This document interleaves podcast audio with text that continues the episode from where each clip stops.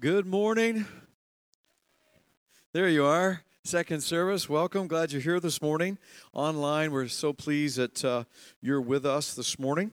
And uh, we want to do Amazing Grace, Part 4. And uh,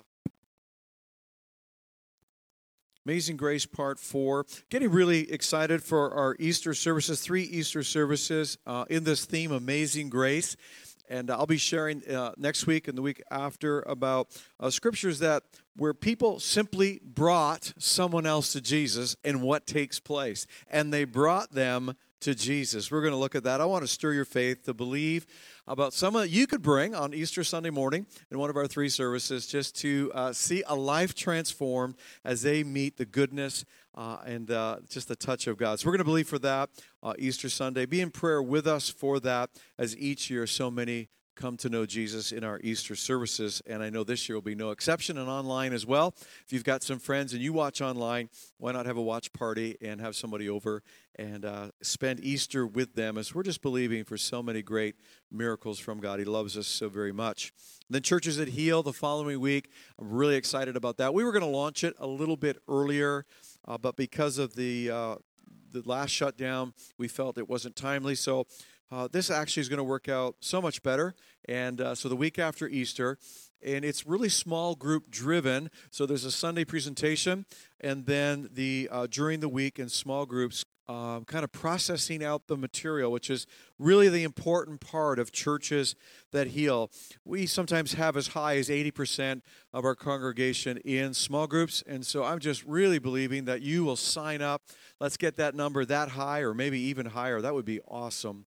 As we work through this material, churches that heal, not physical healing but the uh, healing up the brokenhearted, being a church that knows how to embrace the brokenhearted, knows how to make room and space, creating environments for people who are unchurched, who don't know Jesus, uh, but um, that we just want to reach out to, especially in this time of uh, very close to post pandemic. Uh, we're getting there, believe it or not. Uh, some will be getting vaccines uh, right now and throughout the months to come, and so.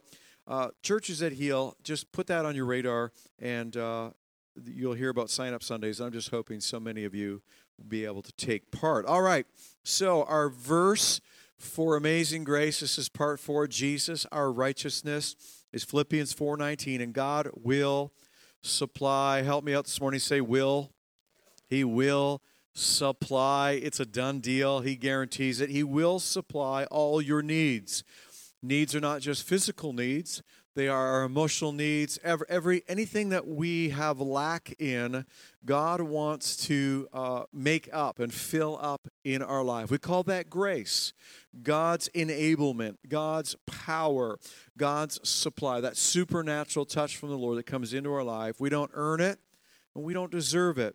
He wants to supply. And I've just felt in this series, Amazing Grace, to help us understand uh, not to receive grace in vain. And that's what Paul said. And, and it's not rejecting God or rejecting our salvation.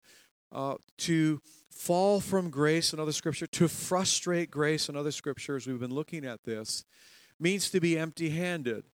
To receive grace in vain, as God puts it in our hand, but then when we look, there's a disconnect between His supply. He does supply every time, there's a disconnect between um, our living it out and His supply. And we've been looking at some of the reasons why. And as we want to live in the tree of life, in a life giving relationship with Jesus and not in the tree of the knowledge of good and evil, life sucking religion uh, that, doesn't, that doesn't fill or supply at all. So let's, uh, let's look at this this morning. I want to give you some, uh, some data that's US based, and I do apologize for that. I couldn't find Canadian uh, data, but I think it would be similar, uh, relatively speaking, to our population. But the US market data estimates that the self improvement market, so you know that all of the self help books, the coaches, um, all of the things you can do to make yourself better, the self help uh, market was worth uh, $9 billion in 2016. $9 billion.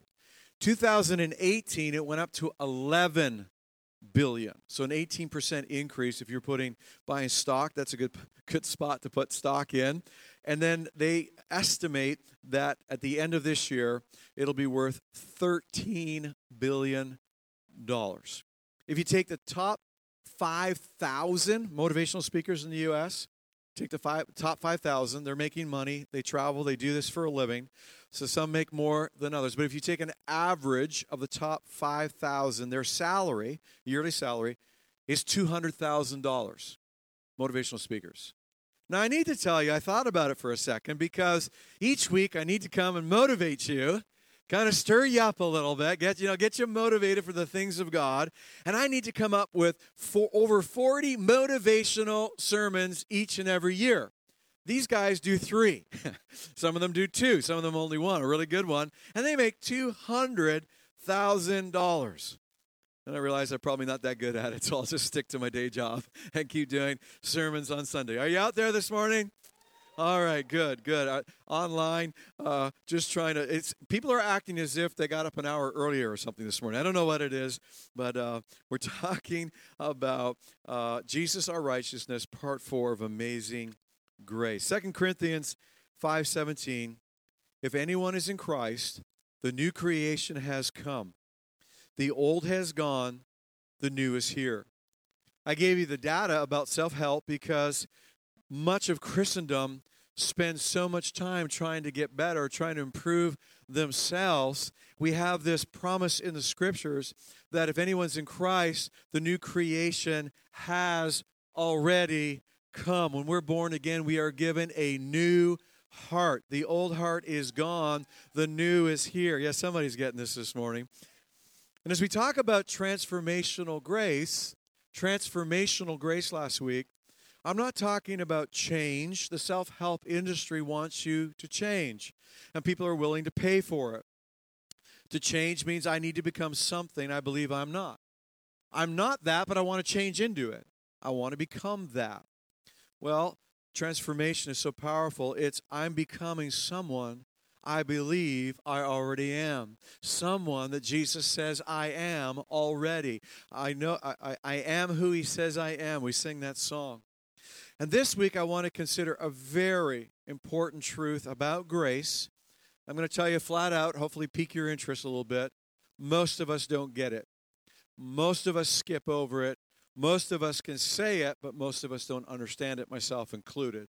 And you'll understand as we unpack this this morning and we look at it. Last week, Paul's powerful analogy, Paul the Apostle to the Corinthian church, of the woman who is married. Woman who is married, and the law, like an abusive husband, as Paul gives us this really cool analogy in, in 1 Corinthians chapter 7. And that the option is not to go next door to the cute guy and hang out with him, because that would be adultery. And what he's the point he's making is that in marriage we're bound legally. There's a binding in that in that marriage. And in the same way, legally, in the universal law of God, we are bound to the law. And the law is alive. It is not dead. And some people want to kill the law. They want to kill the law and say we don't relate to the law at all. Well, that doesn't work because every time I break the law, I can hear the law's voice tell me I broke the law. So the law is alive. Say alive. The law is alive. But there is an option that that in a marriage, one of the partners has to die. I die. I die and became new. This is important. I die and became new. And and Paul's we're going to look at the scripture. Paul's going to talk about water baptism. It's so it's so powerful. It's not just a ritual. We don't just get done. yeah, I got done. Uh, so you can say your date, you know, in the water baptismal tank. No, it's it is a it is an identification with what Jesus did, and we need to remind ourselves every day that according to Romans 6 4, for we died, we were buried with Christ by baptism. So that's how we, we look back at the cross and we enter into this powerful death of Jesus and we die. Our old man dies. But just as Christ was raised from the dead by the glorious power of the Father, now we also may live new life. Somebody say new. We're living a new life, not an old life. We're living a new life. We're born again and in relationship with Jesus who loves me, accepts me, and supplies And I want us all to have the supply that grace supplies and not have a disconnect by his divine power. 2 Peter 1 3. God has given us everything we need. Same language. The same language we've been looking at from Philippians. Peter says the same thing. By his divine power, God has given us everything we need. We need in our daily lives. We need uh, to be godly, it goes on, for living a godly life.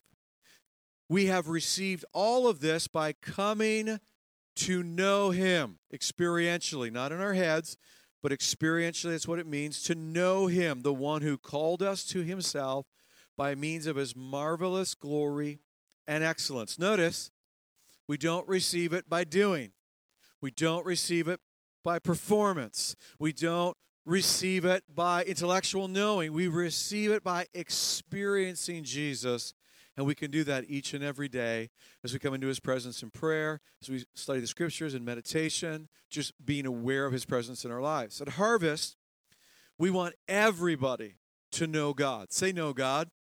It's kind of our mantra. We say this, and, and if you go to step one, you hear about how we've structured our church around these four purposes of harvest that you would know God and every day know Him more experientially.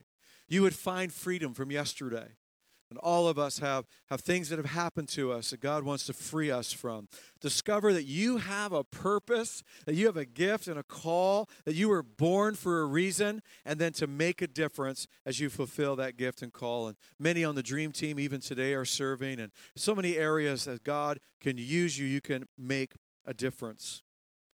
Religion, living at the tree of the knowledge of good and evil, using that analogy that we looked at a couple weeks ago Religion wants you to believe that you're the same person when you got saved. You're the same person you were with the change of your past is forgiven, you're on your way to heaven.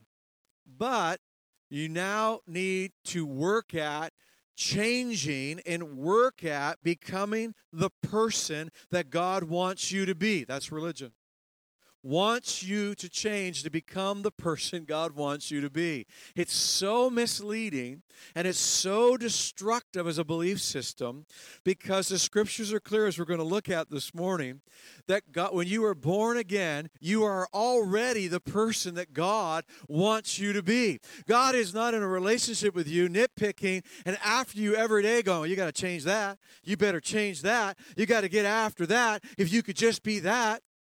Doesn't work in marriage either, does it? no. if you have a spouse that's always telling you that you need to change to make me happy, that doesn't, that doesn't work. And it doesn't work in our relationship with God because God didn't design it that way. And so religion will tell you your past is forgiven, but your job now is to become the person God wants you to be. And so people start striving to be that what God wants them to be. No different than the $13 billion self help industry. And in Christendom, we should not. I mean, there's nothing wrong with self help books. I, I think they're great, and I, and I have some. But I mean, in the essence of who we are, we're not changing, we are transforming. And life in the tree of the knowledge of good and evil, religion, sets this destructive belief system up. And what ends up by happening is we, we've seen. So we, we get to the tree of the knowledge of good and evil, and so we do more, we try to get God's approval. We focus on changing our behavior. And we start obeying God out of duty instead of out of delight because the alternative is punishment, we believe. That's not life. And God said that. That is death. Say death. It's life sucking. I've tried it. It's hard work. It does it just doesn't work. Jesus said, Come to me, everybody who is heavy laden, who is who is shrunk down with trying to perform, cast that off. Learn of me, he said. My way is easy and light. I will give you what would he give us? I will give you, finish the scripture for me. Rest. I will give you rest. So Paul said this in Second Corinthians. We've looked at, or excuse me, before that. Whoever has the Son, 1 John 5 12, has life. Has life. And if we're honest, for many of us, we're not experiencing that life, that grace life. We're not experiencing that because a couple words that we've been looking at we're frustrating grace, we're receiving grace in vain, or we're, we're falling from grace. And religion will teach you that, that, oh, you've lost your salvation. No, you can't lose your salvation. Jesus died on the cross. You accepted it. You have it. No one's going to take that away from you. The scriptures are clear. No one can take you out of the Father's hand. And so, what do those words mean? What it means is we are out of direct line uh, of the life of God and receiving grace in vain, we looked at, is literally to be empty handed of grace, to not have my hands on grace. Well, why don't I? And we've been looking at some of these reasons today. Today, I want you to see. This morning, we're going to look at a verse from Romans. It's simply profound and profoundly simple.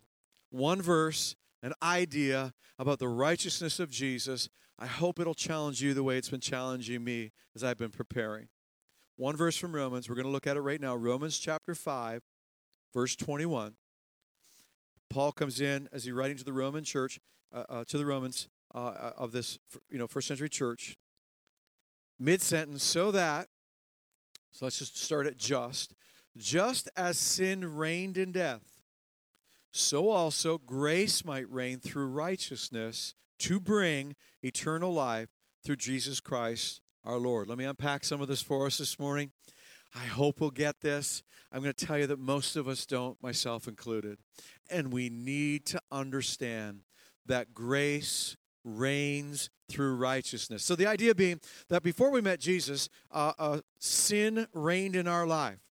It had dominion. It had power. We were separated from God, and it it it it ends up in death. It's a life in death, not physical death because we're alive, but spiritual and eternal death. And sin reigned because of death and the pronouncement Adam and Eve stepping out of the tree of life in the garden. But then I become born again. I receive I receive God's forgiveness. I receive His grace into my life. So now also grace might reign that grace would have power in my life, that grace would superintend me, grace would lead me, grace would guide me. Amazing grace would be my portion. And as we're talking, I don't want to disconnect uh, or have you have a disconnect in the supply of God, we call the grace of God, and not be empty handed. We need to understand this morning that that grace has power in your life through righteousness through righteousness. Grace needs a righteous heart to move through. The conduit of grace, grace reigns through righteousness. Let me explain that. We've learned that our righteousness is not self righteousness.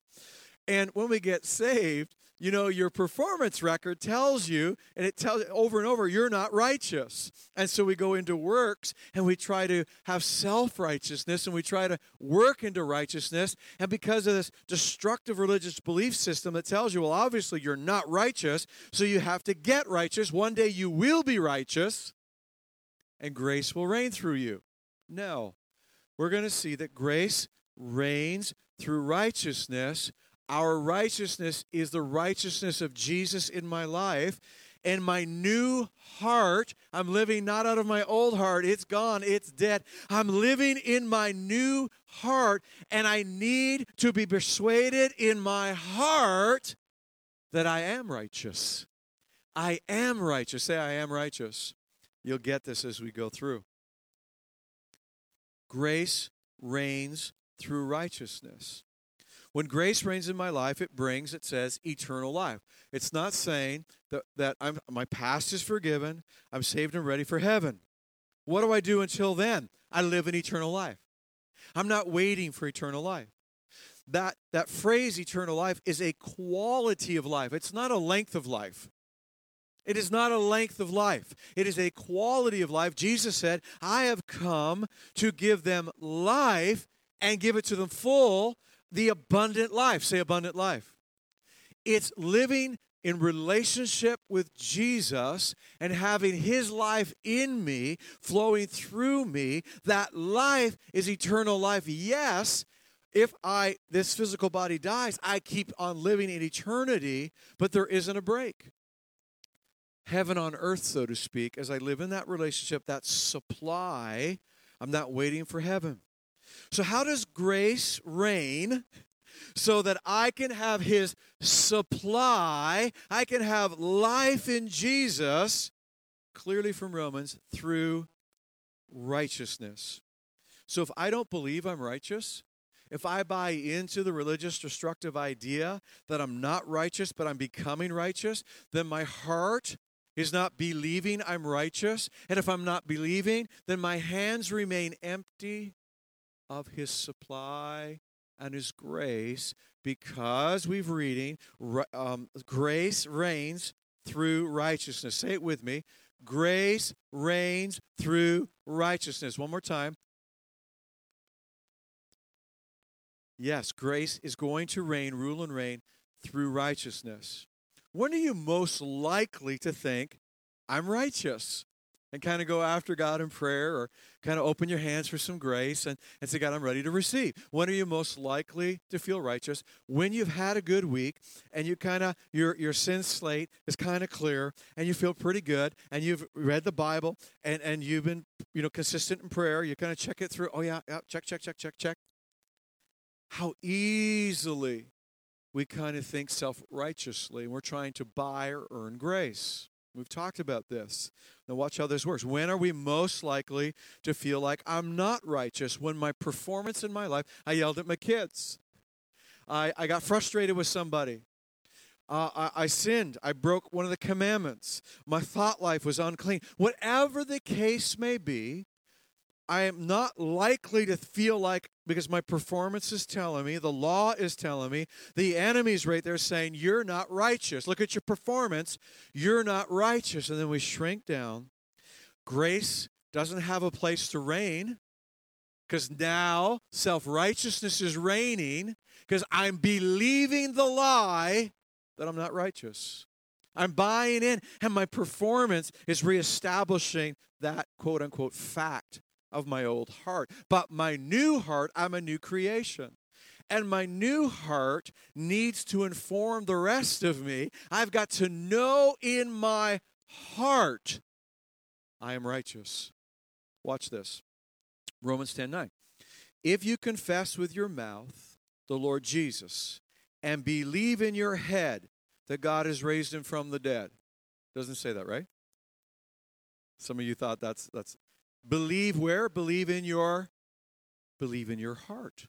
Your innermost person, the center of who you are, not in your head. This is why I'm not a, a personal fan of when I'm sharing Christ with people. Some people are really into apologetics and convincing people, the logic of it, and I think it's great. I just it's not for me. Some people love it; they're good at it. Um, I've just always found that if a person gives mental assent to it, they're like, okay, that makes sense, but they don't necessarily find salvation. But when somebody's moved upon in their heart, they come into a service, you bring a friend, and all of a sudden you look over and there's tears, and they're you're going, Are you okay? You're going, they're going, Oh, no, what's wrong? I'm just feeling something. Many of you have testified that's what's happened as you've come to harvest, yeah, come to harvest and experience that something's going on in your heart in your heart, the most vulnerable place of who you are. And you let the walls down for a minute, and Jesus came in and began talking to you. Believe in your heart that God has raised him from the dead, you'll be saved. And then it goes on to tell you how this works. It says this For with the heart one believes. With the heart one believes so that believing is not a mental assent. There is a inside persuasion. You're convinced. It's like i don't know exactly but at the end of the service when the opportunity came you threw your hand up you go yes i want jesus because you experienced him at the level of your heart. You know your innermost being knows that you know that you know and you may not be able to make sense out of it but you know that you know that you know it's real and you met god and so it unpacks it and says, now look, you had this, you had this experience. The heart one believes the same way unto righteousness. You can believe in your heart the same way unto righteousness. With the mouth, confession is made unto salvation. With the heart, you believe you are righteous. With your heart, you believe you are righteous. But if you don't believe in your heart that you are righteous, grace doesn't have an avenue in your heart to rule and reign. And you end up back at the tree of knowledge of good and evil, trying to pick its fruit. Life in Jesus happens when I believe in my heart that the work of the cross is finished. Jesus' last words were, It is, it is. Come on, we're coming up to Easter. Act like we know what Easter is. Ready? One, two, three. It is. Yeah. Jesus said it's done. There's nothing more to do. So I can't perform to get righteous. I don't do to get righteous, but as I spend time with Jesus, that analogy last week as as uh, the the abused uh, wife who you know did make a mess, but Jesus comes alongside and says, "Come on, we're going to clean this up together," and we begin to understand why is He cleaning this up with me? Because He knows I'm not that person. I am a different person. He gave me a new heart, and my new heart needs to affect the rest of who I am. Now, listen. This is important. This is the, I'm kind of up to this moment now. You say, okay, theological word, righteousness, the righteousness of Christ. Okay, okay, I, yeah, I have to know that I'm righteous. I spent time with Jesus, and I know how awesome and righteous He is. And then I accept that He's forgiven me. I, I accept He's accepting me. And then I start working? No. Most people in this room have accepted Jesus as their Savior, knowing He has forgiven you of your past, promised you a future, and you're on your way to heaven. Most people in this room. And if you don't know that, in a few minutes, we're just about at the end of this, uh, this talk, I'm going to give you an opportunity to pray and receive Jesus into your life and begin the most incredible relationship with the very God who created you. Most of us would say we've accepted Jesus as our Savior. But have you accepted Jesus as your righteousness? Have you accepted Jesus as your righteousness? This week, as I was preparing, and I asked myself the question, and it's the first thought that pops into your head, and for most of us, it's no. And I realized that it's it was a, a resounding have i accepted that i am the righteousness of christ? I am that. I'm not trying to be that. And i listen to i look at my track record i look at my performance and my knee jerk right away is no i'm not but i'm trying hard. And the minute that's my belief system, my innermost belief system, which is what I'm asking us all to consider, because I think it's most of our innermost belief system, the, the belief system of the heart, grace has no avenue to reign. And this affects every part of our life. Most of us in the room would say we would, you know, we love when people get healed. There was another healing testimony we're going to be taping from the from first service. Powerful. And we love hearing how God is healing. We're going to be praying in a minute for some healings.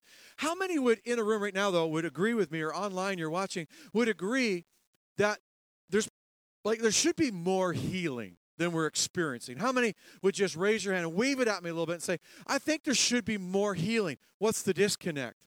Because healing is simply the supply of God into a sick body. What's the disconnect? I will supply all your needs according to the riches of glory in Christ Jesus. I believe receiving grace even sometimes as we pray for the sick, and we've talked about this, we do it in a way that we're trying to get God's attention instead of simply stating, This is something I already have. This is something I'm simply receiving, not empty handed, but f- my hands full of healing, my hands full of forgiveness, my hands full, whatever the grace is. Why? Why is there disconnect?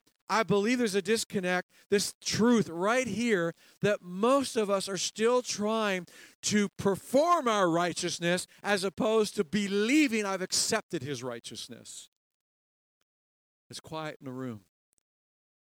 I hope, I hope it's it's freshly shaking me up, saying, Have I accepted Jesus as my righteousness? Romans 5:21 grace might reign through righteousness to bring eternal life through Christ our Lord, if I could have the team come up, in order to receive grace in all the different areas of my life, I must accept the truth. I'm already righteous in Jesus. And I've just given him a, a heart to reign in so grace can be my supply. As we acknowledge what God says, our hearts will become persuaded of this truth, and grace can flow, grace can reign, allowing us to live not empty handed, not grace in vain, but full handed grace flowing effortlessly into our lives. God will supply all your needs from his glorious riches, which have been given to us in Christ Jesus. By his divine power, God has given us everything we need for living a godly life. We receive this by coming to know him. Then where's the grace? In a heart that believes it's righteous so that it can rule and reign. Have you accepted Jesus as your righteousness? Listen to this scripture afresh. They're going to we can look at it, but listen as I read it, just afresh right now. Jesus is talking to his disciples. They're talking about tomorrow, and it's got enough worries of its own, and we're living today, and we need to pray we need to pray and God will meet our needs. And he says, You know, Jesus says, You know, the Gentiles chase after self help, trying to help themselves. They're worried about what they're going to wear, looking good, and they're worried about what they're going to eat and having supply. And, and, and Jesus unpacks this whole thing. The birds, man, the birds, God takes care of the birds. Can you guys connect this? He says, that he says, You know, that, that even how much more does God want to take care of you? And He knows what you have need of before you even ask Him. Yeah? You following me? That, there, there it is. There's the context. Then He says this. Then He says this. Watch, watch, watch. Seek first His kingdom. God is King. I have a relationship with the King of the universe. Kingdom, rule, and reign. Seek first His kingdom and His righteousness. Not seek your righteousness, seek his righteousness. You, you got to get this. Come on, see it. Look at it. It's there. You're seeking His righteousness. You're seeking to understand His righteousness, which was given to you. That's my righteousness. His righteousness is my righteousness. And when I start to pursue the things of the kingdom, understanding His righteousness, all these other things are just given to you. Do you see it? Do you see it? How important this is? And we strive and we work and we sweat and we try harder and we sweat more. And yet, transformation in our life is to be effortless as we understand and my heart starts to get good. Listen, the actions of your life will deny that you are righteous. They will. They'll, you, the actions of your heart will deny it. But you must maintain your boldness of who you are in Jesus. You must stand up for what's true. You must take a stand in your life. I must take a stand in my life and acknowledge that I'm righteous in Jesus until my heart becomes established in this new truth. Ephesians 6 10 to 14. Finally, my brethren, be strong in the Lord and in the power of his might. There's my strength, there's my power. How do I maintain that? Put on the whole armor of God. We could look at all the different pieces, but having put on the breastplate of righteousness. Every day, you and I need to get up and put our armor over our heart, the armor of righteousness. And even when my actions deny it, my life denies it, my, my thought life is denying it, don't allow that to take you off course, but instead put on the breastplate and say, Fiery darts of the enemy, not today. I am the righteousness of God in Christ Jesus. And you begin to be persuaded of it. And all of a sudden, you realize in your heart that you are a new creation. You're not becoming a new creation. You were born again, a new creation. And at harvest, we're going to begin to discover the power of God flowing through and in us. Not only will we have grace, and grace will be abounding in our lives, we will be able to pour grace out on others who desperately need to know that God wants to make them new. Harvest, you are a new creation, and grace reigns through you in righteousness. God bless you this morning. My wife is coming. We're going to pray this morning. So many needs. But just before we do, I'd like to ask if there's someone in the room. You've never invited Jesus into your life. You've never asked him to forgive your sin. He's not angry at you. God actually put his anger on Jesus on the cross. That's why his death was so brutal. The Bible says that literally the universe responded on that first Easter as the sky grew dark, the sun was darkened, whether it was an eclipse, what what what totally took place, I don't know. But it is documented not only in the Bible, but in physical history that nature itself began responding to the Christ who was on the cross. The rocks shook, things took place. Jesus cried out, My God, my God, why have you forsaken me? As God made he who is perfect sin that you could be made perfect. It's the greatest exchange ever. It's called the good news. Jesus came and preached it and then died to demonstrate it, rose again to give it to you this morning. You're not here by accident. If you're here and you've never accepted this gift of grace, of forgiveness of sin and eternal life, today coming into your life, I'd like to just lead you in a short prayer, a prayer of invitation, and it will take place in your life right now. If you're here and you've heard and in your heart something's going on right now, you go, I don't understand this, but I want this. I want to include you in this prayer. I'm going to count down from three. I'm just going to go three, two, and one. When I get to one, I'm just ask you to raise your hand. You're saying, include me in the prayer, Pastor. Online, say, include us in the prayer, Pastor. Right now, ready? Three. You say, I can't even believe this would be for me. Yeah, it's, it's for you. He loves you so much. Two and one. Would you raise your hand so I can see it? I want to pray for you today. Would there be anyone in the room? We had two people in first service. It was just awesome. Anybody today? All right. I, I would like then, just as we uh, would enter into this time of prayer for these prayer requests, if you would stand with us this morning. Our prayer team's coming, our prayer team's available today, and we're just going to recognize all of the things we need to do to be able to have in person prayer. But they'll explain that to you. If you're uncomfortable, just ask them what's happening, and we'll, we'll, we'll take care of all of that. But if you would like personal prayer today, we want to pray for you.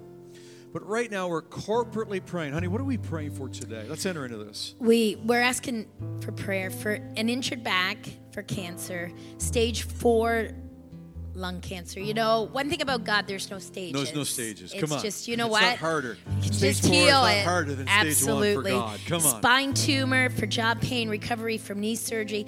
Little baby Edmund is three weeks old and he's got a tumor on his liver. You know, I'm just praying that God will. They'll do a scan. The next scan, that liver, that tumor on that liver will just be gone. Yeah.